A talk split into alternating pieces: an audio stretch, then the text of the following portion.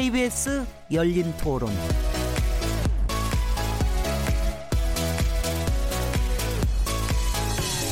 안녕하세요. 묻는다, 듣는다, 통한다. KBS 열린 토론 진행자 시민 김진혜입니다.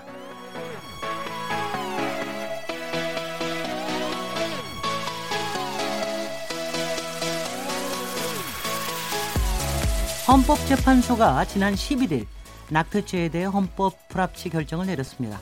하지만 사회적 논란은 계속 이어질 것으로 보입니다.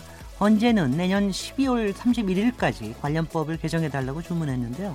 임신 몇 주까지 낙태를 허용할 것인지 또한 임신 중절 수술 허용 사유를 어디까지 확대할 것인지를 두고 의견이 분분한 상황입니다.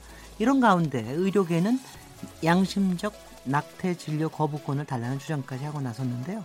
KBS 열린 토론 목요일 코너입니다. 오늘 키워드 토크에서는 낙태죄 헌법 불합치 이후의 과제 그리고 고위법 관 이해 충돌 논란에 대해서도 이야기 나눠보겠습니다. 4월 18일 KBS 열린 토론 지금 시작합니다.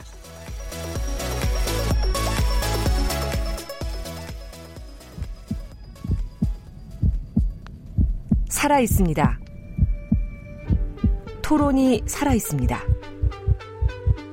살아있는 토론, KBS 열린 토론. 토론은 라디오가 진짜입니다. 진짜 토론, KBS 열린 토론. KBS 열린 토론, 청취자 여러분께서도 토론에 참여하실 수 있는 방법 안내드리겠습니다. 오늘 키워드 토크 코너에서는 낙태죄 헌법 불합치 판단 이후의 과제들을 진단해보고 이미선 헌법재판관 후보자의 관련된 이해 충돌 논란에 대해서 이야기 나눠볼 텐데요. 청취자 여러분께서는 낙태죄 헌법 불합치 결정에 대해서 어떻게 생각하십니까? 또한 낙태죄가 사라지면 무분별한 중절 수술이 이루어질 것이라는 우려에 대해서는 어떻게 보시는지요? 낙태죄 관련법 개정할 때 임신 몇 주까지 낙태를 허용해야 할지, 또 임신 중절의 수술 허용 범위, 그러니까 경제 사회적인 이유로 낙태를 하는 것에 대해서 인정해야 한다고 보시는지 청취자 여러분들의 다양한 의견을 듣고 싶습니다. 또한 이미선 헌법재판관 후보자 적격성 논란에 대해서 청취자 여러분들의 생각도 듣고 싶은데요. 고위 법관이 주식 거래를 과도하게 했다는 비판에 얼마나 공감하시는지 또 이해 충돌 논란을 막기 위한 대책은 무엇인지 문자 보내주십시오. 샤프 9730번으로 참여하실 수 있고요. 단문은 50원, 장문은 100원의 정보 이용료가 붙습니다. KBS 콩 그리고 트위터 계정 KBS 오픈을 통하시면 무료로 참여하실 수 있습니다. KBS 열린 토론은 매일 새벽 1시에 재방송되고요. 팟캐스트로도 언제 어디서든 들으실 수 있습니다. 청취자 여러분들의 열띤 참여를 기대합니다. 자 그럼 KBS 열린 토론 목요일 키워드 토크 코너 함께 하실 패널 네 분 소개해 드리겠습니다. 민변 부회장님이시자 참여연대 정책위원으로 활동하고 계신 김남근 변호사님 나오셨습니다. 예, 안녕하십니까. 김남근 변호사입니다. 한국 여성 변호사 이사이신 손정혜 변호사님 자리하셨습니다. 안녕하세요. 손정혜입니다. 범죄 심리 전문가이신 이웅혁 건국대 경찰학과 교수님 나오셨습니다. 네, 반갑습니다. 빅데이터 전문가이십니다. 최재훈 다음 소프트 이사님 모셨습니다. 네, 반갑습니다. 다 반갑고요. 어, 이제부터 본격적인 토론 출발하겠습니다. KBS 열린 토론.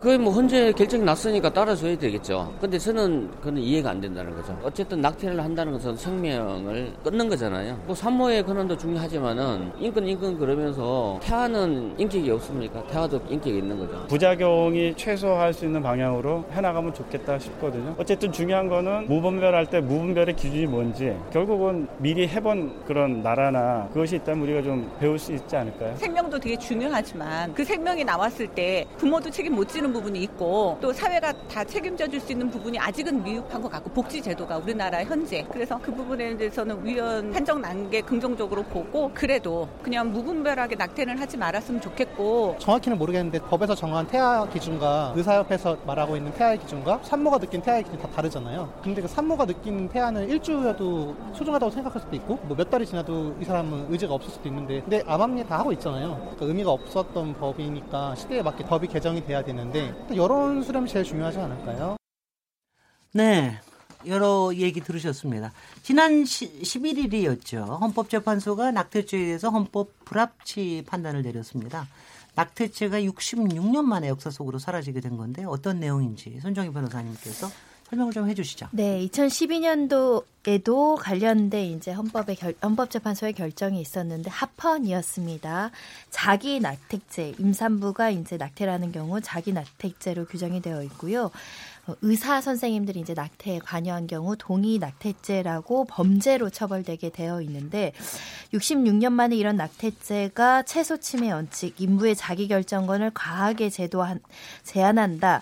결국은 좀 민사 분쟁이랑 여러 가지 형사 고소로 악용되는 측면도 있고 형사 처벌되는 실례도 굉장히 적다. 여러 가지 이제 그 근거를 들어서 이것은 헌법 불합치, 위헌적인 소지가 있다라고 평가를 했다라고 보시면 될 것 같고요. 있고요. 국회는 2020년 12월 30일까지 관련된 법률을 개정해야 될 의무가 부과되어 있습니다. 네.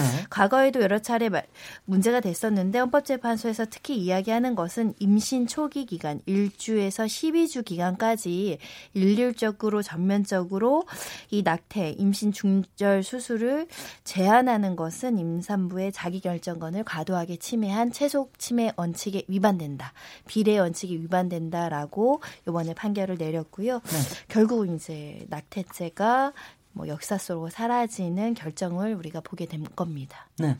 근데 낙태죄가 그냥 저기 그냥 사라지는 건 요번에 나온 게 위헌이 아니라 네. 헌법 불합치로 나왔는데 위헌하고 헌법 불합치의 음. 차이점에 대해서 좀 단순 위헌은 헌법에 위반되는 것이니까 소급적으로 무효가 된다라고 아, 보시면 그래요? 되고요.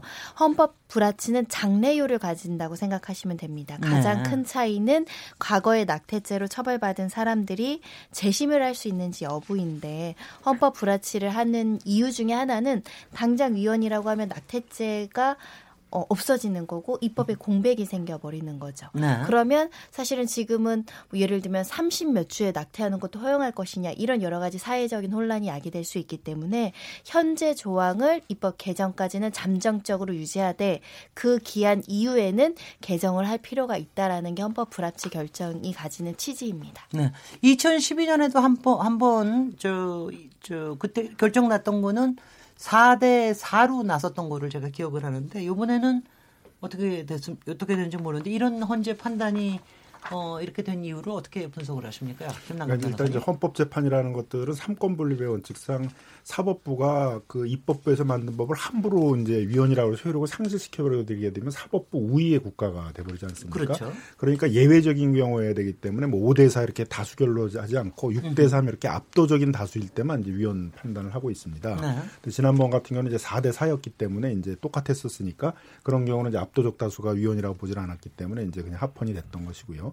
이번에는 이제 세, 세, 세 분이 이제 위헌이라고 판단을 했고 네 분이 헌법 불합치라고 그랬고 두 분이 이제 합헌이라고 그랬기 때문에 그렇게 되면 그거보다 좀 낮은 거 위헌의 요건이 6은 다 그 충족을 못 했잖아요. 근데 네. 헌법 불합치로 하게 되면 이제 위, 원은 다 헌법 불합치를 포함하는 것으로 보니까 일곱 명이 되니까 헌법 불합치 결정을 이제 하게 됐던 것입니다. 네, 네. 근데 지난 부분하고 이제 판단이 좀 달라졌던 부분들은 지난 부분은 여성의 자기 결정권과 태아의 생명권이라 이런 구도로 봤어요. 네. 근데 항상 생명권이라는 게 다른 기본권보다 우위에 있다고 보거든요. 자, 여성의 자기결정권은 이제 행복 추구권이라는 권리에서 파생된 것인데 생명권보다 낮으니까 그거보다 위에 있는 생명권을 보호해야 되니까 이제 합헌이다 이런 쪽으로 이제 갔었고 네. 그때는 이제 또 부수적으로 문제가 됐던 게 의사의 낙태죄 부분에 있어서는 벌금형이 없어요. 네. 사회적으로 이렇게 논란이 많은데 벌금형도 없이 전부 다 그 징역형만을 부과해야 된다는 것들이 너무 과잉 아니냐라는 아하. 부분이었는데 뭐 그 부분에서도 그 당시에 있어서는 벌금형만으로 처벌을 하게 되게 되면 낙태가 만연할 우려가 있기 때문에 합헌이다 이렇게 이제 판단을 했습니다. 근데 이번의 경우에 있어서는 구체적으로 들여다보자. 음.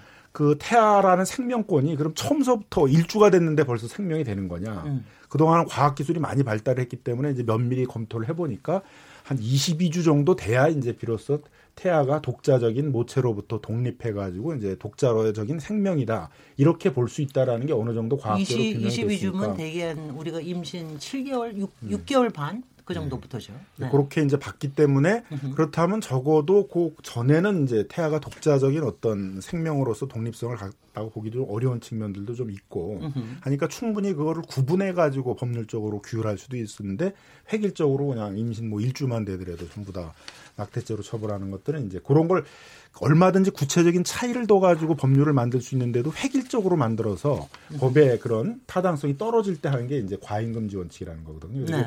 과잉금지 원칙을 할 때는 이제 원칙적으로 위헌이 되는 게 아니라 그건 너무 과잉한 거니까 네 네. 적절하게 맞추면 되니까 헌법 불합치를 하고 그 대신 입법한테 시간을 줘야 되니까 네. 뭐 2020년 12월 31일까지 이제 법을 그렇게 합리적으로 과잉되지 않게 고쳐라라는 이제 유예 기간을 준 거죠. 근데 그때까지 안 고치게 되게 되면 이제 전부 유 전부 효력을 상실하게 되는 거예요. 아, 그러면 그냥 위원으로 돼버리는 거예요? 위원처럼 돼버리는 거죠. 네네. 어, 그렇군요.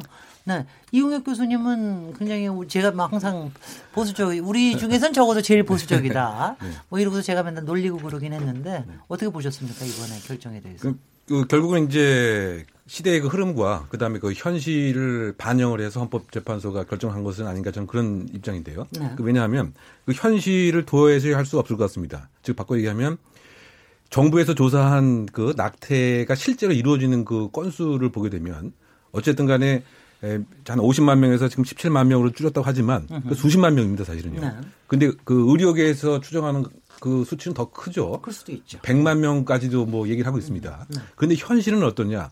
실제로 재판에 넘겨지는 건수는 1년에 10건 남짓 불과한 거죠. 네. 그 얘기는 뭐냐면 이미 다 사문화되어 있는 이런 그 조항 자체를 그 합헌이라고 헌법재판소에서 판단하는 것은 커다란 부담이 있지 않는가 저는 이제 그런 생각을 했고요. 그러니까 에, 책 속의 법과 현실 속의 법을 이제 일치시키려고 하는 이런 예, 헌법재판소의 노력이 그 있었다고 생각이 되고요. 그리고 현실적으로 보게 되면은 그를 통해서 이와 같은 부작용을 통해서 오히려 그 이 낙태 시술에 관한 그 비용 자체가 상당히 평상시에 올라가게 되고 오히려 여성이 이를 통해서 또 범죄의 그 피해자가 되는 현실도 많이 있는 거죠. 즉 바꿔 얘기하면은 예, 이게 법에 예, 금지되는 범죄이기 때문에 옛날 남자친구가 어, 넌 낙태 수술했지. 이래서 위협과 협박을 하게 되는 그런 경우도 있다고. 예, 그런 경우도 이제 상당 부분 있기 때문에 이것도 이제 고려가 된 것 같고요.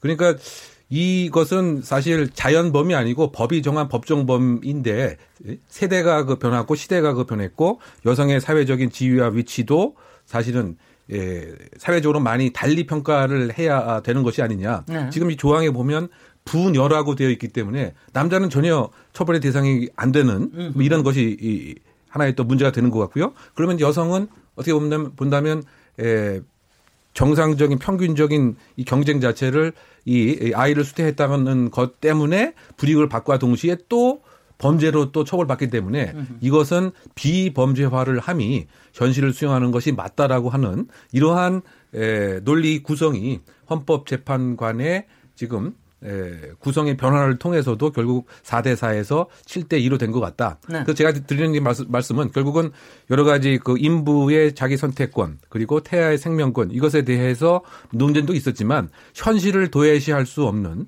그와 같은 헌법재판소의 에, 실질적인 판단 이 또 많이 작동한 것은 아닌가 저는 그런 평가를 해- 해봤습니다. 최재현 이사님, 이거는 정말 이 인터넷 저 언론에서도 굉장히 여론에서 뭐 얘기들이 많았을 것 같아요. 어떤 네. 여론이 있습니까? 일단 2016년부터 낙태에 대한 관심을 좀 뽑아 보면요. 그 당시에는 이제 11만여 건 건수로 올라왔다가 2017년도 한 11만 3천여 건 비슷했거든요. 이제 2018년부터 이제 15만 건으로 올라오더니 네. 2019년 지금 한 뭐 1분기 지났잖아요. 네네. 30만 건으로 이야. 지난 1년치보다도 훨씬 더 많이 지금 음흠. 올라왔거든요. 그만큼 네. 지금 관심과 이런 게 집중이 돼 있다라는 건데요. 실제 데이터상에서 낙태죄에 대한 어떤 반대 뭐 폐지 이런 의견들을 보게 되면 낙태죄에 대해서는 폐지해야 된다가 2017년에 이미 56%로 빅데이터 상에서는 보여지고 있었고요. 네네. 그리고 2018년도에는 이미 80%가 넘었어요. 음. 폐지해야 되니까 그러니까 사실 어떻게 보면 지금 이제 헌법 불합 불합치가 나온 게 분위기상으로는 분명히 그렇게 나와야 된다라는 분위기가 이미 네네. 데이터상에서는 보여지고 있었고 지금 그 지금까지는 그래도 이게 어, 아이에 대한 어떤 그 생명이라는 관점에서 쉽게 건드리지 못했던 문제가 자기 결정권을 더 중요하게 생각하는 쪽으로 좀 흘러가고 있지 않았나라고 보여지고 있습니다. 분명히 사회 인식의 변화가 굉장히 많이 달라진 건데 혹시 남자와 여자의 여론이 좀 어떻게 다르다 이게 좀 있습니까? 이게 데이터상에서 이 사람이 남성인지 여 성인지 추정이 사실은 음. 되지만 그게 네. 정확하게 보이진 않아서 네. 근데 남성들은 솔직히 여기에 대해서 얘기 잘 안 해요. 있다는. 그리고 무책임하시고 네. 일단 제가 확실하게 말씀드릴 수 있는 건 어, 맞아요. 그 남성분들이 여기 언급을 잘 안 하세요. 네. 네. 근데 하여튼 이 그러니까 앞으로도 낙태죄 자체가 완전히 없어지지는 않을 수도 있습니다. 그러니까 가령 뭐 일정 기간 이후에 하는 거는 낙태죄로 본다 뭐 이럴 수도 있을지도 모르겠는데 여하튼간에 이게 근본적인 낙태죄가 없어진다라고 하면은 사, 실 여러 가지 변화가 있을 것 같은데 어떤 변화가 있을 거라고 보십니까? 어, 사실은 굉장히 많은 변화, 따라서. 의료 현장에서도 많은 그 변화를 야기할 수 있을 것 같고요. 더군다나 이제 미혼모나 이런 사회적인 지원과 관련해서도 많은 부분이 달라질 수 있을 것 같고 특히 이제 지금 의학계에서 이야기하는 거는 사후에 이제 유산하는 약에 대한 어떤 부분에 대한 요구도 같은 거. 예, 많이 네. 있는 상황인데 그걸 떠나서 일단은 여성들이 12주다, 14주다 이렇게 지금 기한에 대해서 명확하게 이제 기준이 이제 설정되고 나면 본인의 어떤 신체에 대한 자기 결정권이 훨씬 더 강화되겠죠. 음흠. 그런 측면에서 우려하는 아, 그 부작용은 혹시나 조금 낙태나 임신 중절 수술이 늘어날까봐 생명 경시 풍조가 일어날까봐 그 부분에 대해서 좀 우려하는 측면 더군다나 연인 관계에서 미혼모 문제 가 심각한데요. 연인 관계에서 이렇게 아이가 있었을 때 미혼모가 굉장히 어려운데. 낙태죄가 뭐 12주, 14주까지는 합법화되면 낙태 위험에 그 내몰릴 수 있다라는 그런 위험성을 또 지적하시는 분들도 있습니다. 네. 반면에 이제 장 그 어떤 사회적으로 좀 장점이라고 생각할 수 있는 부분은 어찌됐든 여성들의 권리가 좀 강화되고 네. 요즘에 여성들의 사회 활동이 증가되다 보니까 양성 평등에 대한 부분은 또 긍정적인 효과를 가져올 수 있다. 이런 점들이 좀 지적이 되고 있는데 의학가에서는 조금 더 양분된 반응을 보이고 있어요. 네. 이제 범죄로 처벌받을 가능성이 떨어졌으니까 한영도 하면서 스스로 낙태를 거부하는 의사분들이 있습니다. 그래서 우리는 진료 거부에 대한 권리까지 주장하고 있기 때문에 사회적으로는 다양한 계층의 요구가 굉장히 많습니다. 음흠. 이걸 어떻게 세밀하게 조율할지가 굉장히 중요한 시점이고요. 네. OECD 국가 중에 대부분은 이제 80% 이상이 지금 낙태의 초기 단계에서는 비범자 범죄화로 가고 있는 추세거든요. 네. 그 추세에 한국이 따라가는 것인데 아까 시청자분 말씀처럼 외국의 입법례를 충분히 공부를 하고 거기서 시행했을 때 나오는 부작용을 우리가 충분히 검토하고 연구를 해야 되지 않을까 생각이 듭니다.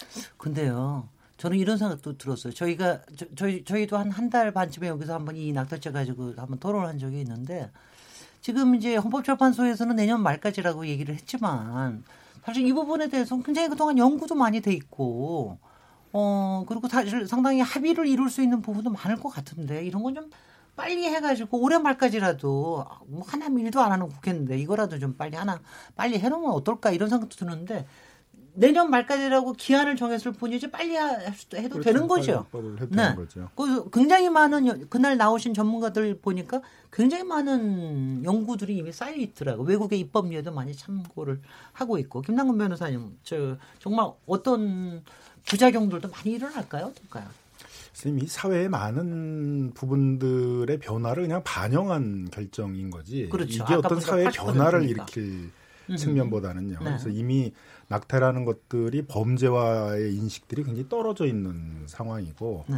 그래서 낙태를 하는 인부나 아니면 의사도 이제 이게 범죄라는 생각들을 별로 안 하고 있는 상태 속에서 네. 많이 지금 시행이 되고 있는 부분이어서 이번 결정으로 해서 이게 더 조장이 된다든가 뭐 그렇게까지 가지는 않지 않겠는가 좀 생각이 드는데요. 네.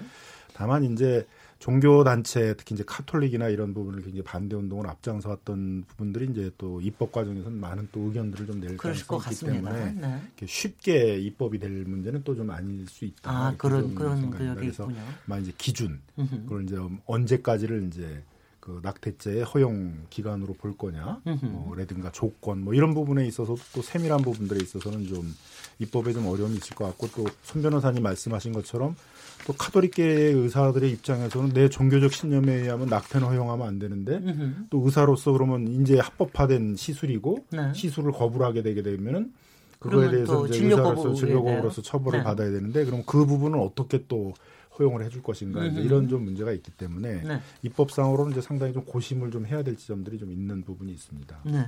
그 근데 미- 이 네네. 네, 미국의 연구. 결과에 의하면 임신 8주부터 이 낙태했을 경우에 이 산모가 갖는 사망률이 이제 두 배씩 증가한다고 해요. 네, 사실 8주까지는 이- 그래도 상대적으로 안전할 네, 수 그래서 있는데. 이제 8주라는 이제 기준이 음흠. 이제 거기서 이제 나오긴 하는데 네. 또한 자료에 의하면 어, 임신 8주 후에 낙태 수술을 받는 경우 왜 그랬냐라고 이제 조사를 해보면 네. 임신 확인이 늦어져서가 한 52.3%.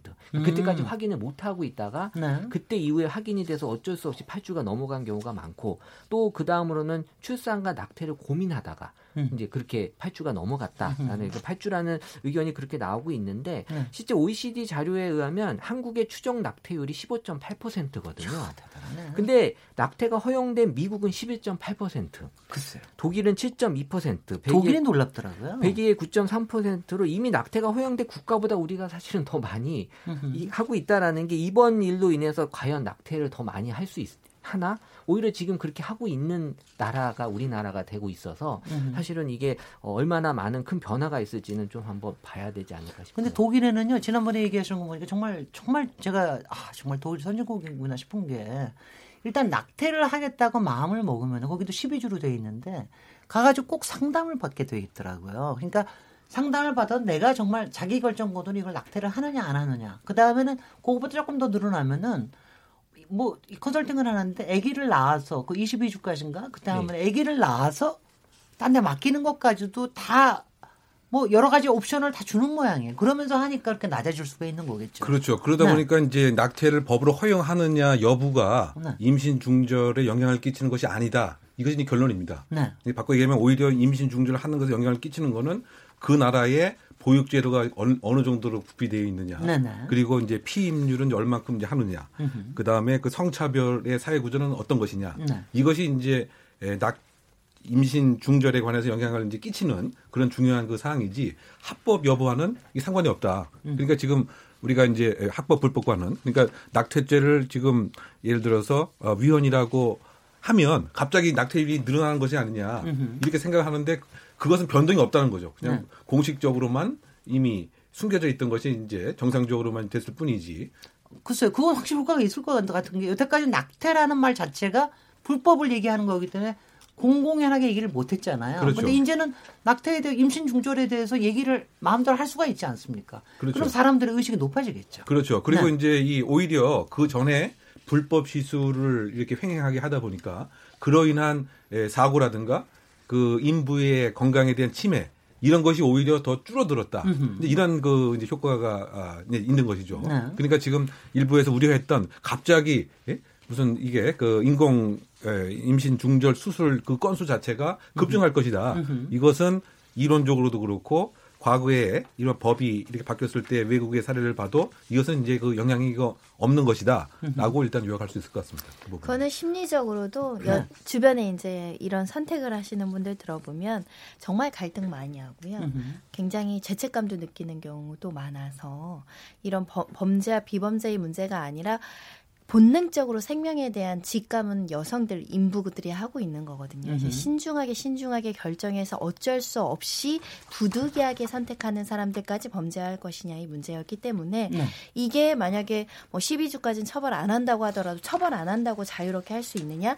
그거는 그, 시- 그 어떻게 보면 인간의 어떤 본능 또 성선설에 기초한 그 엄마로서의 모성애 이런 걸 보면은 그렇게 크게 늘지 않을 것이다. 왜냐하면 저희가 간통죄 폐지됐을 때 그럼 불륜이 막 엄청나지냐? 네. 그렇지 않거든요. 사회 네. 도덕적, 윤리적 기준 거의 비슷하게 가는 간다. 거기에 제도적으로 어떻게 개선할 건지의 문제이기 때문에 지나치게 막 성적으로 문란해진다 이런 것들에 대한 우려는 조금 덜 하셔도 되지 않을까 생각이 듭니다. 제가 여쭤보면 제일 요, 요새 임신에 제일 가까우셨던 분이 손정혜 변호사이실 것 같아서 여쭤보면은 임신을 임신 테스트 있지 않습니까?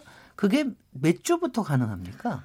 한 제가 2주 정도부터 가- 몇 주부터 한 알기로는 2, 4주는? 3주, 3, 4주 사람마다 다르긴 하지만 초기 네. 단계부터도 이제 테스트를 해서 네. 알수 있는 상황은 되는데 네. 이제 테스트를 해야겠다라는 생각조차 이제 내 몸의 변화를 있죠. 모르는 사람조차 네. 더군다나 이제 미성년자들 이런 뭐 신체의 변화라든가 임신이라든가 이런 거에 대한 정보가 부족한 사람들은 어 그냥 좀 살쪘나 보다 하고 임신 중후반까지 가는 경우가 아니 덜 요새 있잖아요. 마지막까지도 가는 친구들도 예, 그래서 네, 사실은 그런 사람이 있어요. 너무 늦은 시기에 아는 경우들도 좀 있어서 굉장히 네. 안타까운데 현재의 논의는 헌법재판소가 이야기하는 건 초기 네. 22주라고 기준했지만 22주, 24주 허용된다는 의미는 아니고요. 네. 임신 초기 1주에서 12주까지는 태아가 임신 중절 수술을 통해서 하더라도 큰 고통을 느끼지 않는다. 네. 그리고 상대적으로 그 시기에는 시술이 간단하다. 네. 그리고 인부에 미쳐지는 여러 가지 건강상의 위해가 적다.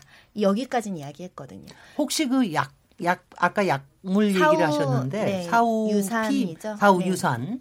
그거는 몇 주까지 되게 가능한 겁니까? 약물로 하는 거. 그러니까 그것도 현재로서는 의학계에서 이게 명시적으로 몇 주까지 가능하다 라고는 제가 의학적 효과는 모르겠습니다. 네. 한 번도 고려해보지 않아가지고. 네 네. 네, 하지만 이 부분도 폭넓게 저희가 현재 합법적으로 다 산다 그렇게 보기는 어렵기 때문에 네. 이거 좀 광범위하게 사용해달라고 이야기하는 것이 여성 단체의 요구입니다. 지금 그런 요구를 많이 하고 있는 것 같더라고요. 그 미- 그래서 그 지난번에 나오셔서 그 특히 젊은 여성들 단체들은 이 사후 유산 유도제 같은 거죠. 그러니까 그 여러 가지 나와 있는데 그거를 하자 그거를 좀 여러 가지로 허용을 하면 요새 젊은 여성들은 임신에 대한 자의식들은 굉장히 있기 때문에 사후 조치를 좀 쉽게 할 수 있는 방법을 만들어 주자 뭐 이런 얘기를 좀 많이 하고는 있더라고요. 24주가 가장 많이 얘기가 지금 나오곤 있더라고요. 24주면은 만 6개월이니까 우리말로 하면 7개월입니다. 네, 옛날 옛날 얘기하면 칠삭동이라는 그렇죠. 겁니다. 근데 네네. 실제 미국에서도 2015년 자료긴 하지만 전체 낙태 건수 중 21주 이후에 진행된 건 1.3%밖에 없대요. 그렇구나. 사실 이미 네. 21주 이후에는 낙태를 거의 허용하는 나라도 안 하는 추세이긴 한데 어 사실 지금 우리가 이 낙태로 인한 그 후유증에 대한 얘기가 있는데 24주 이상도 허용해야 된다라는 거는 특별한 경우에 만약에 이제 모체 생명이 위협하거나 위험 태아가 문제가 있거나. 아니면 강간이거나 네. 이런 경우에는 사실 예외적으로 24주 이상 정해놨더라도 네. 그건 허용해줘야 된다는 건 뭐 당연히 얘기가 지금 계속 나오고 있어요. 네 네. 지금도 그건 모자보건법에서 이제 임신을 한 경우에 있어 우생학적 문제가 있거나. 또는 이제 강간 같은 범죄로 임신하게 됐거나 뭐 근친상간이거나 이런 경우에 있어서는 이제 임신을 허용 좀 낙태를 허용하고 있는 이제 그런 것이고요. 이제 그거는 네. 그대로 22주 이후에 앞으로 법이 개정되더라도 허용될. 텐데 앞으로 바뀔 이제 개정돼야 될 법에 있어서 쟁 점은 이제 아마 12주에서 24주 중에 이제 어떤 걸 할 거냐 할. 겁니다. 12주의 기준이 되는 건 태아가 자의식이 생긴다고 그래요. 그때부터는. 그러니까 이 낙태를 반대하는 쪽의 의견들이 주로 이제 태아의 생명권을 얘기하기 때문에 네. 그때는 어떤 생명으로서의 어떤 의식 같은 것들이 생기는 시점이고 네. 그다음에 이제 22주라는 것들이 모체하고 분리가 되더라도 그러니까 빨리 강제로 그 이른바 태, 태어나게 네네. 되더라도 이제 독자적인 호흡을 하면서 자기가 살 수 있는 그런 게 되는 시점을 22주로 보기 때문에 네네.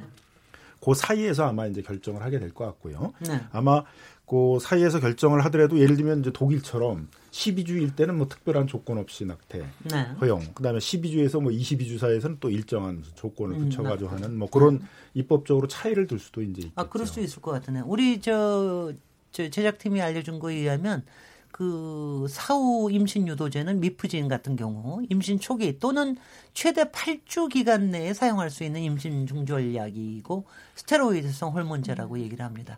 뭐 이게 어느 만큼 안전이 보장이 되어 있는 거는 모르지만 8주 내에 쓸 수 있다라고 그러면은 어떤 수술보다도 약물이면은 좀 어, 훨씬 더좀 저 간편할 수 있을 것 같다는 그런 생각은. WHO에서도 권고하고 67개국에서 이제 합법화돼서 권고가 네. 된다라고 하니까 상대적으로 이제 시술보 그 중절 시술보다는 산모에 대한 인부에 네. 대한 건강상 침해 우려는 좀 적을 수 있다. 약이요. 네.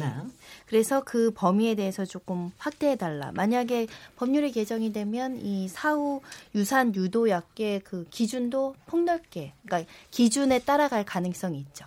예, 음. 현재는 몇 주였다고 한다면 예를 들면 헌재에서 이야기한 것처럼 뭐 14주나 16주가 기준이 된다. 그럼. 그때까지는 이 유산 유도 약을 합법적으로 구매할 수 있다, 없다. 이것도 정해질 거라고 보입니다. 네 네. 지금 현재는 유산 유도약 같은 경우도 병원에 가서 병원에서 꼭 그걸 시술을 받게 돼 있다 그러긴 하더라고요. 그저저 그게 어떻습니까? 그 요새 이제 의료 영화를 보시면 아기가 이제 조산을 해서 옛날에는 조산에서 한 옛날에는 뭐 8개월 정도 나오면은 그냥 조금 저기 있다 가고 한 한 칠삭동이 정도라고 그러면 나와서 그 보, 보, 보 뭐라 그러죠? 그걸 보, 보육기라고 그러나 인큐베이터에 인큐베이터. 들어가서 하는 게 근데 그게 점점 낮아진다는 얘기도 있어요. 어떤 경우에는 뭐 5개월 정도 되는 것도 보육기에서 성공하는 경우도 있고 그래서 그것도 그거는 또 의료 발전이기도 한데 그런 또 의료의 발전에 따라서 그 개월 수를 정해야 되기도 하는데 지금 아까 얘기하시는 독일 예를 들으시지 않았습니까? 12개 12주까지는 어 어느 만큼 자유스럽게 그다음에 10 아까 몇- 몇 주라고 그랬어요? 12주에서 22주 사이. 22주 사이 에는 어떤 조건을 좀 가하는 이런 거에 대해서는 어떻게 생각하십니까? 그것이 지금 저 입법부에서 네. 그 빨리 해결해야 될 이제 문제인 것 같고요. 네. 그러니까 그것이 이제 예, 각 나라마다 뭐 상이하게 합니다만 지금 이제 말씀하신 대로 12주 아니면 22주 전후에서 일정한 조건들에 좀 차이가 있는 것 같습니다. 네. 그래서 우리도 이제 그런 입법 사항을 지금 국회에서 어, 고민 중에 있는 것 같은데요. 이를테면 한 12주까지는 예를 들어서 임시부가 요청하는 것만으로도 음흠. 자유롭게 낙태를 허용한다. 음흠. 그런데 14주부터 22주까지에는 예를 들면 태아의 건강 상태를 고려를 한다든가 음흠. 또는 에, 필요한 경우 지금 그 사회 경제적인 이유도 음흠. 이 안에 법 안에 담아 놓는 것이 그 필요하지 않겠느냐. 음흠. 그래서 특정적으로 상당히 에, 지금 경제적으로 어렵고 또 부득이 낙태를 할 수밖에 없는 그런 사항 등을 에, 해당이 되게 되면 결국은 이것도 허용되게 되는 뭐 이런 범주 플러스 또 필요한 경우에는 이제 그 의사가 두 명이 상담을 하는 것을 또 요건으로 하는 뭐 이런 식으로 결국은 이제 시기와 구분에 따라서 조건의 그 양과 정도를 달리하는 이런 노력들이 지금 있는 것인데 네. 어쨌든 그 중요한 것은 결국 태아의 그 생명권 사람은 아니지만 사실은 태아라고 그 자체가 중요한 생명 가치가 있다고 하는 것도 우리는 부정할 수가 없는 이런 상황이기 그렇죠. 때문에요. 그래서 인간은 아니지만 또 인간의 비슷한 그런 가치가 있- 있고 하지만 이거보다 더 우선시 되는 것이 여성이 일단은 사회 신체 사회적으로 가치롭게 돼야 그 다음에 태아도 사실은 그 어, 가치가 보장되는 것이기 때문에 이것을 좋아하는 그런 노력들을 어느 기준으로 지금 담아낼 것이냐. 네. 그래서 아까 시청자 청취자가 처음에 예, 말씀하신 바와 같이 결국은 선진국에서 있었던 그런 사례들을 우리 실정에 잘 맞게. 맞게끔 지금 조합을 하는 것들을 그래서 국회에서도 지금 몇 안이 네. 지금 말씀드린 이 범주 내에서 올라와서 지금 논의 중에 있는 것으로 알려져 있습니다. 근데 지금 계속해서 많이들 얘기 나오는 게 12주까지는 그래도 많이 이제 저기 하는데 그 다음에 대해서 경제 사회적인 이유로 어, 임신 중조를 요구하는 부분에 대해서는 거부감을 가지시는 분들이 상당히 있는 것 같아요. 그거에 대해서는 어떻습니까? 경제 사회적 이유로 자기가 보육인 양육을 책임질 수 없을 것 같다. 더군다나 아이를 낳으면은 뭐 여러 가지 학업이나 또는 뭐 일하는 거에 못할 것 같다. 이런 저런, 저런 아니면 결혼을 못하게 될, 됐다. 뭐 이런 등등의 여러 가지 이유로 그 결정을 하는 거에 대해서는 어떻게 생각하십니까? 일단 독일 아까 입법 예를 얘기하시면 네. 12주까지는 상담 사실서를 제출하고 의사에 의해서 시, 시술이 되면 네. 아예 구성 요건 해당성이라고 해서 처벌 자체를 안 하고요. 네. 22주 미만은 사실은 어, 구성 요건은 해당하는데 형을 면제한다 이렇게 돼 있어요. 의사에게 아, 그렇죠. 충분히 그렇죠, 그렇죠. 상담을 네. 하고 의사에 의해서 시술되고 특별히 공공한 처지에 있는 경우에 음흠. 그런 입법례를 생각하면 사실 22주 미만은 상당히 그 태아가 어, 안에서 많이 성숙한 상황이기 때문에 네. 불가피할 경우에만 중절 수술하는 것이 맞다고 생각합니다. 네. 하지만 사람에 따라서는 정말 특별한 사정이 있을 수 있죠. 특별히 뭐 예를 들면 미성년자이거나 뭐 여러 가지 사유가 있을 수 있다고 생각합니다. 그럴 때는 신중한 절차를 통해서 가능할 수 있도록 좀 더 엄격하게 규제를 할 필요가 있고 그래서 12주부터 22주도 무조건 전면적으로 금지하는 것은 타당하지 않다고 생각합니다. 사회에 그러니까- 굉장히 다양한 요인들이 발생하고 개인의 처지가 다르기 때문에 그래서 독일 입법 내처 럼 12주는 상대적으로 요건을 조금 폭넓게 해주고 네. 12주에서 22주는 조금 더 엄격한 규제를 통해서 이런 사회적 경제적 사유에 의한 것도 특별한 공궁이라고 음흠. 표현을 하거든요. 네네. 그런 사유에는 좀 허용을 해줄 필요가 있다고 생각합니다. 예, 그러니까 지금 이제 말씀하신 대로 그 산모의 예를 들면 신체적인 안정성이라든가 이거는 그 어, 수태한 예, 주, 그 수로 나름대로 객관적으로 평가할 수는 있겠지만 지금 박사님이 지적하신 대로 사회 경제적인 것이 이유가 됐을 때 이것이 그 인부의 입장에서 상당히 상이할 수가 있기 때문에 네. 이거를 객관화 시키는데 어떤 잣대를 들일 것이냐 네. 이것이 하나의 좀 문제가 좀 될것것 같습니다. 같아요. 예를 들면 연령에 따라서 분명히 차이가 또 있을 테고요. 또 그 사람의 재산 상태 그 정도가 사실은 뭐 예를 들면 한 달에 수입이 100만 원 이상인지 이- 이 하에 따라서 정말 사회 경제적으로 꼭 태아를 낙태를 해야 되는 것인지 네. 그러니까 이것을 일괄적으로 기준을 정해서 적용하는데 상당 부분 이제 한계가 있지 않겠는가. 일단은 기술상으로 그 문제가 분명히 있는 것 같고요. 그두 번째는 야 이게 사람은 아니지만 정말 그 사람에 준하는 그 조금 있으면 사람이 그 될 텐데요. 그리고 누구나가 다 한 번씩은 태아였지 않습니까? 네. 여기 계신 모두가 다 태아였는데 사회 경제적인 그런 것 때문에 내가 사람으로 태어나지 못할 뻔도 한 거 아닙니까 사실은요. 네. 그래서 이제 그것을 과연 법 안에 에, 포함시키는 것이 과연 이제 필요한 것인지 이것도 좀 논의의 정리가 좀 있어야 되지 않겠는가. 네. 바꿔 얘기하면 사회 경제적인 것은 아예 이법 조항에서 배제하고 네. 어, 신체라든가 또는 인부의 건강에 대한 안전이라든가 이런 것만을 또 조건으로 하는 이런 입법안도 또 대안으로 생각해 볼 수 있지 그것도 않을까 대안을 생각하죠. 생각할 테니까 예. 그러니까 제가 저도 독일 걸 보면서 제가 느낀 게 독일에서 그러니까 독일에서라고 낙태죄가 없는 건 아니더라고요. 그러니까 12주까지는 다 낙태죄가 없대. 12주부터 아까 얘기한 22주까지는 만약 이상한 상황에서 낙태를 했으면 낙태죄를 묻는 거더라고요. 근데 그러니까 어, 낙태죄가 있어야 된다고 주장하는 사람들은 낙태죄가 보- 헌법에 있어야 그거를 몇 가지 기준에 따라서 다르게 적용할 수가 있다. 이걸 얘기를 하시는 분도 있는 것 같아요. 근데 그게 일, 일견 또 굉장히 또 일, 일리가 있어 보이더라고. 어떻게 생각하십니까, 김남현 변호사님? 그러니까 헌법 재판소에서 위헌이라고 그러질 않고 네. 이게 이제 헌법 불합치라고 그랬던 것들은 낙태죄를 법으로 하는 것 자체는 필요할 수도 있다 입법적으로.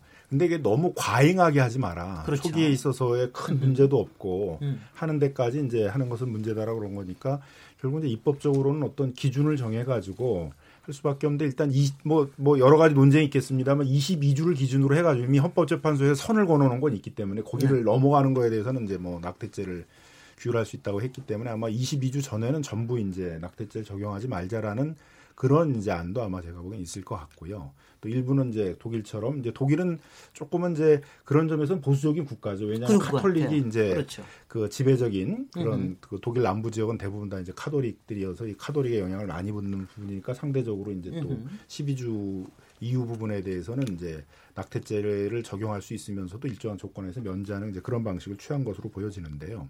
근데 뭐 우리가 또 이제 뭐 좀. 다른 실정일 수 있기 때문에 다른 논의가 있을 수는 있습니다만은 뭐 그 과정에서 아마 제가 보기에는 그 또 중간에 하나 또 기준을 만들고 그 기준을 넘어가는 부분에 대해서는 뭐 조건에 따라서 예, 예. 낙태를 할 수 있는 아마 그런 입법들이 뭐 될 가능성이 많지 않겠는가 이렇게 예, 생각합니다. 예. 이번에는 좀 그 얘기 좀 한번 해보죠. 의료의 그 양심적 의료 진료 거부권 이 부분은 허용을 하는 게 맞다고 생각을 하시는지 그 저기 뭐 거부를 한다 하더라도 낙태에 대해서 거부를 한다 하더라도 자기가 직접 안 하다 보니 딴 의사를 소개하거나 뭐 이렇게 할 수는 있는 거 아닙니까? 어떻게 보십니까, 이용훈 교수님? 예, 그래서 그런 뭐 조항을 만약에 예를 들면 이제 우리가 그 어, 양심적 병역 거부처럼 네. 이를테면 이제 특정적인 신념과 종교적 가치가 있는 의사는 네. 내가 낙태 시술을 거부를 할 수 있다. 네. 다만 그런 경우 다른 병원과 의사에게 의무적으로 인도할 수 있는 이런 네. 조항이 이제 필요한 것이 아닌가 네, 네. 이런 얘기들이 하는데요.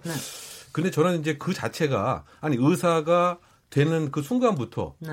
사실은 그 일정한 의료 시술을 행위를 하는 이런 것을 약속하고 됐는데 그런데 낙태에 있어서는 나는 못하겠다고 한다면 과연 그 의사의 본분을 다 저 소병을 다 아, 행하는 것이냐 그렇지 않, 그러려면 의사가 되지 말아서 해야 되는 거 아닌가 이런 생각도 드는 거죠. 되게 강렬. 갑자기 그죠?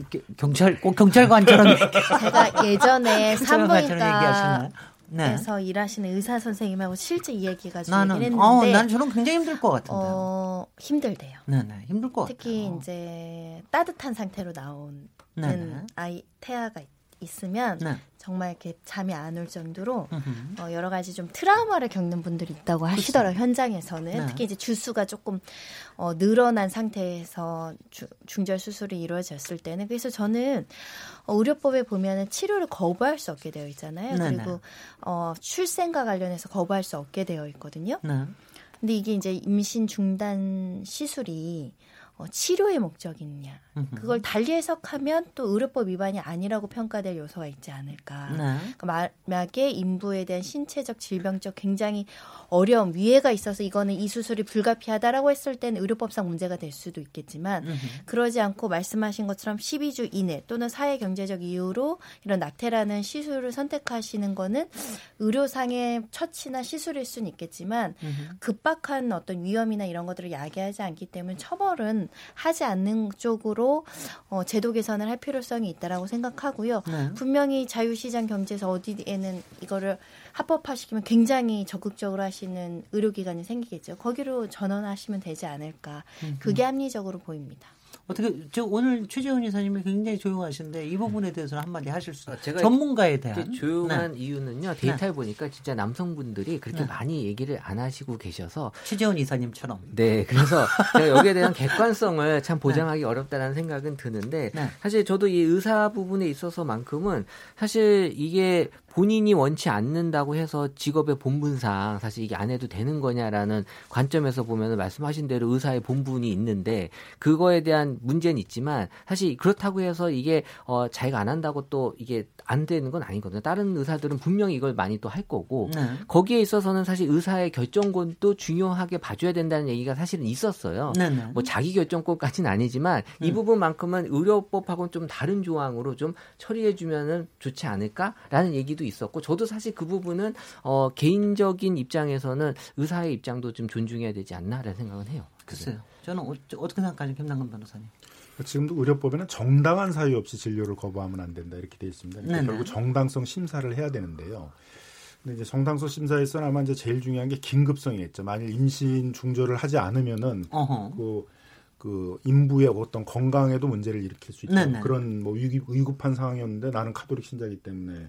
못하겠다 이렇게 하면 정당한 이유를 인정하기 좀 어렵겠죠. 그렇죠. 그래서 뭐 긴급한 상황이 아니라든가 그 다음에 그런 상황에서 충분히 임신 중절을 할수 있는 병원들을 소개를 했다라든가 어떤 일정한 좀 조건들을 갖춰서 음흠. 그런 경우에는 이제 정당성이 인정이 돼서 네. 진료를 이제 뭐 사실 엄밀히 얘기하면 진료 거부한 거기보다 이제 뭐 다른 데를 이제 좀 가, 거죠. 가시라 이렇게 안내를 해준 게 되는 거니까 네. 그런 경우에 이제는 좀 허용이 될 수 있을 텐데 네. 만일 이제 긴급한 상황인데도 자기 종교적 신념 때문에 한다 그러게 되면 의사라는 건 그런 경우가 많잖아요. 네, 긴급하게 수혈을 해야 되는데 어떤 종교를 가진 또 집단들은 수혈을 하는 것 자체를 거부하고 하거든요. 나는 네. 거기 종교 집단의 의사이기 때문에 수혈을 안 한다 그러면 뭐 바로 사망을 하는 그런 게 발생할 수 있기 때문에 종교적 이유만 가지고 어떤 진료를 거부하는 것들을 무분별하게 허용해 주기는 좀 어렵다고 생각이 드는데 임신 중절은 뭐 대부분의 경우에 있어서는 그런 긴급성을 요하는 수술은 아닌 경우가 많기 때문에 네.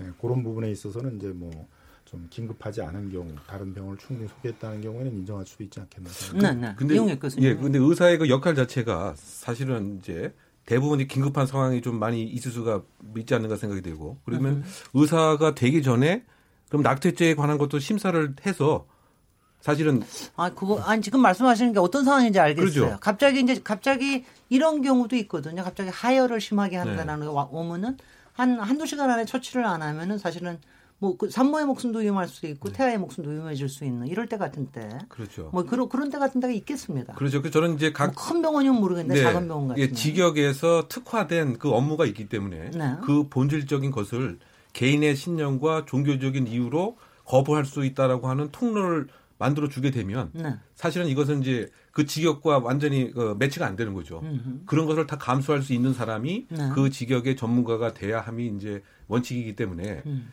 이것은 좀 구분해서 저는 생각해야 되지 않는가. 왜냐하면 의료법 위반은 막 그런 식으로 하게 되면 의료법 위반할 수 있는 상황들이 더 폭이 넓어지는 거죠. 나는 이와 같은 종교 때문에 이 특별한 환자에 대해서는 거부할 수 있다라고 하는 그런 논리까지 또 확장될 수 있는 뭐 이런 상황이 되지 않습니까? 그래서 저는 개인적으로는 정말 이거 보니까 정말 여러 가지 네. 도덕적, 윤리적 질문을 굉장히 많이 던지는 이슈이긴 하네요, 정말. 네 그렇다고 예. 봅니다. 예. 이번엔 조금 또 다른 얘기, 복지 차원에서 얘기해 보겠습니다. 또 하나는 이게 만약 헌법 불일치로 만약 한다 그러면 이걸 의료 보험 쪽에서는 어떻게 이거를 하겠느냐. 이 부분에 대한 것도 문제 제기를 하더라. 여성계 쪽에서 문제 제기를 하더라고요. 그러니까 현재는 어, 이 시술을 선택하시는 인부가 네. 선택할 수 있는 병원도 제한적인 데다가 네. 의료보험도 당연히 안 적용이 되죠. 안 되다 보니까 상대적으로 고비용 뭐 100만 원 얘기도 나오고요. 뭐 네. 50만 원 이야기도 나오고 더 싼 데는 사실상 좀 불안정한 상태에서 받는 시술이라고 이야기하는 사람들도 많아서 이 지금 50, 수십만 원대, 100만 원대, 200만 원대는 큰 돈이거든요. 음. 근데 대부분 임신 출산과 관련해서 의료보험의 혜택이 굉장히 폭넓고 오히려 지원까지 해주는 상황이기 때문에 이것을 의료보험을 적용할지 여부도 어, 고민해야 되는 문제입니다. 그런데 아까 말씀하신 것처럼 건강상 의학상의 문제로 낙태에 이를 때는 당연히 의료보험이 적용돼야 될 것인데 네. 사회 경제적 이유로 낙태를 임의로 선택했을 경우까지 우리가 보험 혜택을 줄 것이냐 이런. 것들 한번 생각해 볼 필요가 있습니다. 이거는 이 네네. 데이터상에 나와 있, 는데요 이 낙태와 건강보험 관련돼서는 이 반대, 그러니까 보험 적용하면 안 된다 의견이 아하, 77%로 17%? 77%. 77%. 네, 많아요. 그래서 이건 문제 있다, 반대한다. 허용을 어, 해줄 때 단전을 하려고요. 돈으로 이제 내라. 뭐 이유는 있어요. 네. 그래서 사실 어떻게 보면은 이 건강보험 적용을 반대하는 입장은 이거는 건강상의 문제가 아닌 개인의 선택에 의한 수술이기 때문에 보험 처리해줄 필요 없다. 라는 음. 그런 입장들이 가장 많았고요. 하지만 그 미국의 건강법에는 여성의 그 피임약 구매를 보험 처리하도록 돼 있거든요. 네. 이게 임신을 막는데 큰 효과가 있었다라는 그런 음흠. 결과도 있고. 그래서 사실 이거는 어, 예방하기 위해서라도 좀 여러 가지 관점에서 어, 지켜봐야 되고 판단해야 될 문제가 아닌가 싶어요. 아, 혹시 아세요? 요새 피임에 관련된 피임 경구 시술이라든가 이게 보험이 됩니까? 자, 모르겠는데. 저, 제- 저는 하도 예, 예전이라서 다 까먹었습니다. 안 됐던 것 같은데. 예전에는. 될 지금도 것안 되죠, 아마? 그거, 네. 네, 근데 그거는 피임에 그 말도 굉장히 일리가 있네요. 피임에 대해서도 보험 적용을 해줘야 된다라는 게 굉장히 일리가 있는데. 그러니까 지금 그 모자 보건법 상에 네. 합법적으로 임신 중절로 시술이 이루어지는 경우에는 네. 보험의 그 적용 대상이 되고 있습니다. 아 그렇군요. 예, 그 네네. 부분에 있어서는. 네. 그런데 지금 이렇게 그 개인의 선택, 인부의 개인 선택을 우선시하는 예, 결정을 헌법재판에서 해놓고. 그 다음에 이것을 국가가 공공재 성격으로 또 보험까지 준다고 하면 음흠. 논리가 좀 안 맞지 않는가 이런 생각이 많이 드는 거죠. 야 김남근 변호사님 나오실 때 됐어요. 예. 그뿐만이 아니고 일단 국민 건강보험의 제도의 그 취지가 인권과 예? 건강권과 아니, 뭐. 이거는 국민이 네. 아프고 다쳤을 때 네. 국가가 보험을 이렇게 준다고 하는 것이지 네. 자기가 선택한 건강상의 문제는 아닙니다. 이건 자기가 선택한 것이 다친 게 아니고 네. 근데 이거를 국민 건강보험으로 이렇게 지원해 준다. 이거는 음. 앞뒤에 논리가 안 맞는 이런 상황이 아닌가 이제 저는 그런 평가입니다. 낙태죄를 이제 불법으로 규정했을 경우에 있어서는 오히려 불법적인 시술들이 만연하고 그거에 의해서 인부가 이제 더 큰 어떤 상처나 건강상의 그 피해를 입을 가능성도 있다는 것도 이제 이번 헌법 불합치 결정에 있어서의 일부 이제 네. 판단의 근거인 거거든요. 근데 이 부분들을 그 사회 경제적 이유로 하는 경우에 있어서는 낙태를 사회보험, 그 의료 건강보험을 적용하지 않는다 그러면 이제 결국 더 가난한 사람들의 경우에 있어서는 그 비용도 충당하기가 어려워서 더 그런 불법적인 시술이나 이런 거에 매달릴 가능성이 있다는 게 되기 때문에 네. 어, 결국은 이제 이게 합법화 된다 그러게 되면 건강보험을 적용을 할 수밖에 없게 되지 않겠나 저는 이렇게 생각을 합니다. 네. 이거 조금 다른 얘기인데요. 이거는 최재원 이사님께 질문 드리겠습니다. 이 일각에서는 낙태죄 개정 작업과 함께 남성의 책임을 강화해야 한다 이런 주장이 나오는데요. 그 중에 하나가 뭐 가령 뭐 돈 문제 이런 얘기가 아니라 이런 얘기를 stealthing을 처벌할 수 있는 법안을 마련해 달라. stealthing이란 남성이 피임 합의 없이 피임 기구를 제거하거나 훼손하는 행위를 stealthing이라고. 그러니까 영어로 하면 stealthing이 어 그 뭐라 그러냐 하면은 어 도둑 도둑질 한다죠. stealthing이라는 거. 그, 그거죠. 맞죠? 네. 그러니까 왜 이거를 해- 행위를 한다는데 이- 이게 해외에서는 이른바 스텔싱이 굉장한 심각한 사회적 문제로 제기되고도 있다고 그러는데 왜 어떤 문제입니까? 이게? 일단 피임과 관련돼서 가장 많이 또 1위로 올라오는 이 키워드가 이제 콘돔인데요. 네. 결국 이제 남성 쪽에서 피임을 일, 일반적으로 많이 한다라고 이제 볼 수 있잖아요. 네. 근데 이 남성이 피임 기구를 임의로 제거하거나 이제 훼손하는 경우가 종종 발생하는데 네. 이것을 처벌하는 법안이 필요하다 라는 의견이 있다라는 거죠. 근데 그걸 어떻게 어떻게 그 네, 어쨌든 뭐 알겠습니다. 결과적으로는 이랬을 경우에 생긴 임신에 대해서는 이제 책임을 남성한테 뭔가 이 법적으로 좀 물게 해줄 수 있는 게 필요하다라는 얘기가 나오는 거고 음흠. 사실 콘돔 관련돼서는 여전히 뭔가 불안하다, 뭐 음흠. 무섭다, 부작용 같은 표현들이 나오고 있는 게 네. 뭐이 콘돔을 사용해도 임신 가능성을 두려워하는 여성들이 많다라는 게 여기서도 지금 보여지고 있었고 음흠. 실제 조사 기관에 따르면 이 콘돔의 피임 효과가 87% 정도밖에 안 된다. 네. 그래서 여기가 어떻게 보면 좀 뭔가 문제가 될 수 있으니 여기에 대한 어, 콘돔의 또 다른 피임에 대한 관점에서 좀 어, 봐야 될 필요가 있다라는 거죠. 또 결국 여성 여성의? 자기 결정권의 문제 이제 임신. 계약이 없는 임신을 할 수 없는 여러 가지 사유가 있음에도 불구하고 합의되지 않은 상황에서 이렇게 피임기구를 제거한다고 한다면 모든 위험 부담을 여성이 안아야 되고 또 건강상의 문제나 비용적인 문제나 이런 분들이 발생하기 때문에 어, 필요한 부분이긴 한데 이걸 또 처벌할 수 있는 문제인가? 결국 이제 사회적인 어떤 공론화나 교육의 어떤 실질화를 통해서 바꿔야 되는 것이고요. 이런 처벌법보다는 저는 그 덴마크에서 히트앤런 방지법이라고 해서 이 네. 미혼모들 문제가 심각하죠. 네. 이렇게 합의되진 않는 상태에서 연인 관계에서 임신을 원하지 않는데 일방이 피임을 하는 줄 알았는데 하지 않아서 내가 임신이 됐다. 그리고 남자는 책임감 없이 아이에 대한 양육에 대한 여러 가지 의무를 방기하는 상태다. 근데 여성은 낙태를 할 수가 없어서 아이를 낳았다. 그럼 덴마크에서는 어떻게 하냐면 이 미혼모가 시, 그, 한 달에 60만 원씩은 국가에서 먼저 보전을 해줘요. 네네. 그 아이의 친부가 양육비를 주지 않았을 경우에는 음흠. 그리고 국가가 그 사람한테 이제 구상권을 구상을 하거나 하나죠. 보전하는 것으로 요런 요런 어떤 복지적인 제도적인 뒷받침이 먼저 선행되는 게 도움이 되지 않을까. 이거는 보육의 문제로 봐야 된다. 왜냐면 이건 처벌하는 게 사실상 적발이 굉장히 어려울 수 있어요. 네. 어떻게 수사를 하고 처벌할지가 좀 난감한 측면이 있는 법안입니다. 네. 이 부분에 김남근 변호사님 의견이 있으십니까? 그러니까 이제 손 변호사님 얘기한 대로 이제 아무튼 그렇게 결과적으로 해서 아이가 낳았을 때 그 아이의 양육은 국가가 같이 책임져야 된다라는 부분들은 이제 동의가 될 텐데 네. 어쨌든 그 여성의 입장에서는 본인하고 합의한 거와 달리 그 피임을 하지 않고 임신을 시켰을 때 그거에 대한 어떤 처벌을 원할 거 아니에요 남성에 대한 그 부분은 어떻게 할 것인가 여전히 좀 남는 것 같습니다. 예. 그거는 그냥 형법의 보충성의 원칙상 거기까지 형법이 개입할 수는 없으니까 그건 형법 외의 영역으로 뭐 남기자라는 것들이 형법의 일반 원리와 맞을 텐데 또 뭐 일부 국가에서는 이제 그것도 결국은 어떤 상해를 입히는 거다. 네. 여성에게 있어서의 어떤 피해를 입히는 거라고 봐가지고 이제 그런 상해죄처럼 처벌하는 국가들도 있기 때문에 우리도 이제 뭐 강간을 하고 거기다 임신까지 시키면 강간 치상죄까지 예, 예. 이렇게 되, 되어 있거든요. 그래서 뭐 그런 이제 입법적인 논의도 뭐 있을 수는 있을 것 같습니다. 이걸 성범죄로 처벌하는 국가도 있습니다. 아, 아, 그래요? 네, 왜냐하면 나는 피임 기구를 해서 성관계에 동의했는데 그걸 속았다고 한다면 동의는 없어지는 거죠. 부동의 네. 가능죄로 처벌하기도 합니다. 참 정말 세계 여러 가지 문화마다 굉장히 다른 방식들이 있군요. 한 가지 정보 드리면 아까 제가 피임 시술에 대한 건강보험 적용 여부를 제가 여쭤봤는데 2004년 12월부터 보건복지가족부에서 정관 난관 수술 등 피임 시술을 건강보험 급여 대상에서 제외했다고 그럽니다. 근데 바로 이 얘기는 그만큼 임신과 저기 출산을 굉장히 장려하는 의미에서 이거를 아마 제외했던 게 아닌가 하는 생각이 드는데요.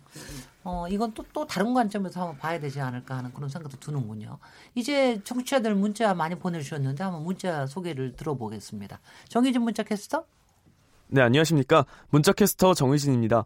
KBS 열린 토론 키워드 토크. 첫 번째 주제는 낙태죄 헌법 불합치 이후 과제인데요. 청취자 여러분들이 보내주신 문자 소개해드리겠습니다. 네, 먼저 휴대전화 끝자리 9082번 쓰시는 분. 낙태 허용 범위가 너무 좁았습니다. 기존에는 태아가 기형아라도 꼭 낳아야만 했는데요. 그 사실을 알고 기쁘게 태교하고 아이를 낳을 수 있는 사람이 몇 명이나 될까요? 현실을 반영한 법 개정이 필요합니다.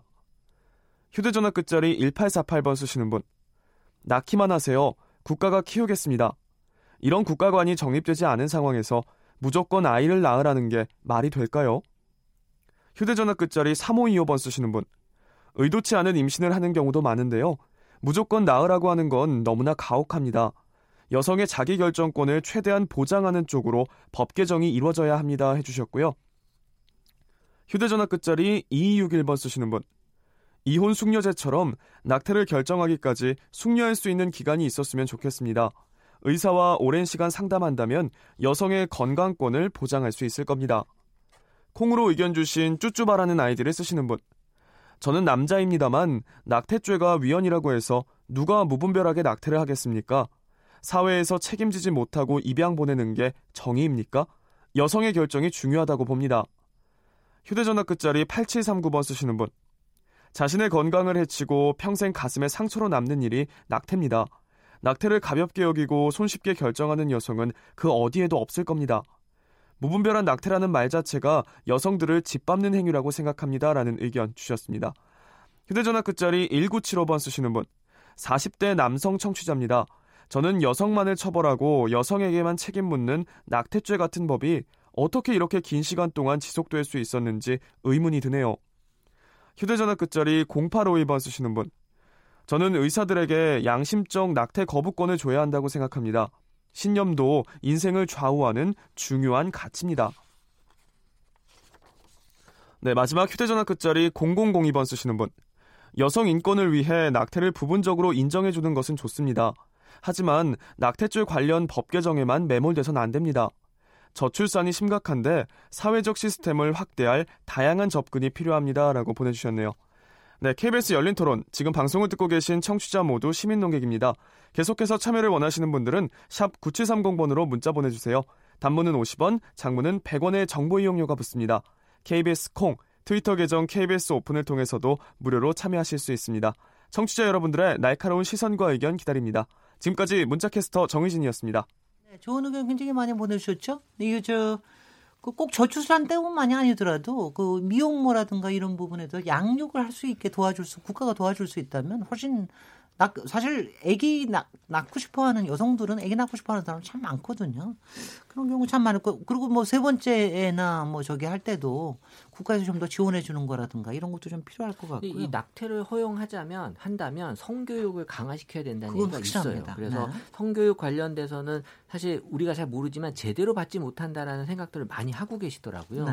실제 성교육을 잘 받았다라는 분들은 실제 2017년도에 34%밖에 안 됐고요. 네. 점점점 그 비율이 이제 해가 갈수록 낮아지고 있었는데 네. 사실 이 성교육이 강화돼서 우리가 성평등 의식이나 이런 교육으로 앞으로 성숙한 이런 좀 의식이 만들어지지 않을까라는 얘기들도 많았어요. 아, 정말 그 얘기 중요한 게 저희가 요새 하도 뭐 사회에서 SEX라는 말이 굉장히 쉬워지고 뭐 이런 얘기를 많이 해서 뭐 영화도 많이 나오고 드라마에도 나오고 많이 이러지만 많이 아는 것 같지만 실제적으로 건강에 필요한 성교육을 못 받고 있는 경우가 굉장히 많더라고요.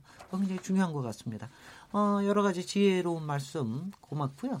잠시 쉬었다가 두 번째 주제 넘어가겠습니다. 지금 여러분께서는 KBS 열린 토론 지민 김진애와 함께하고 계십니다.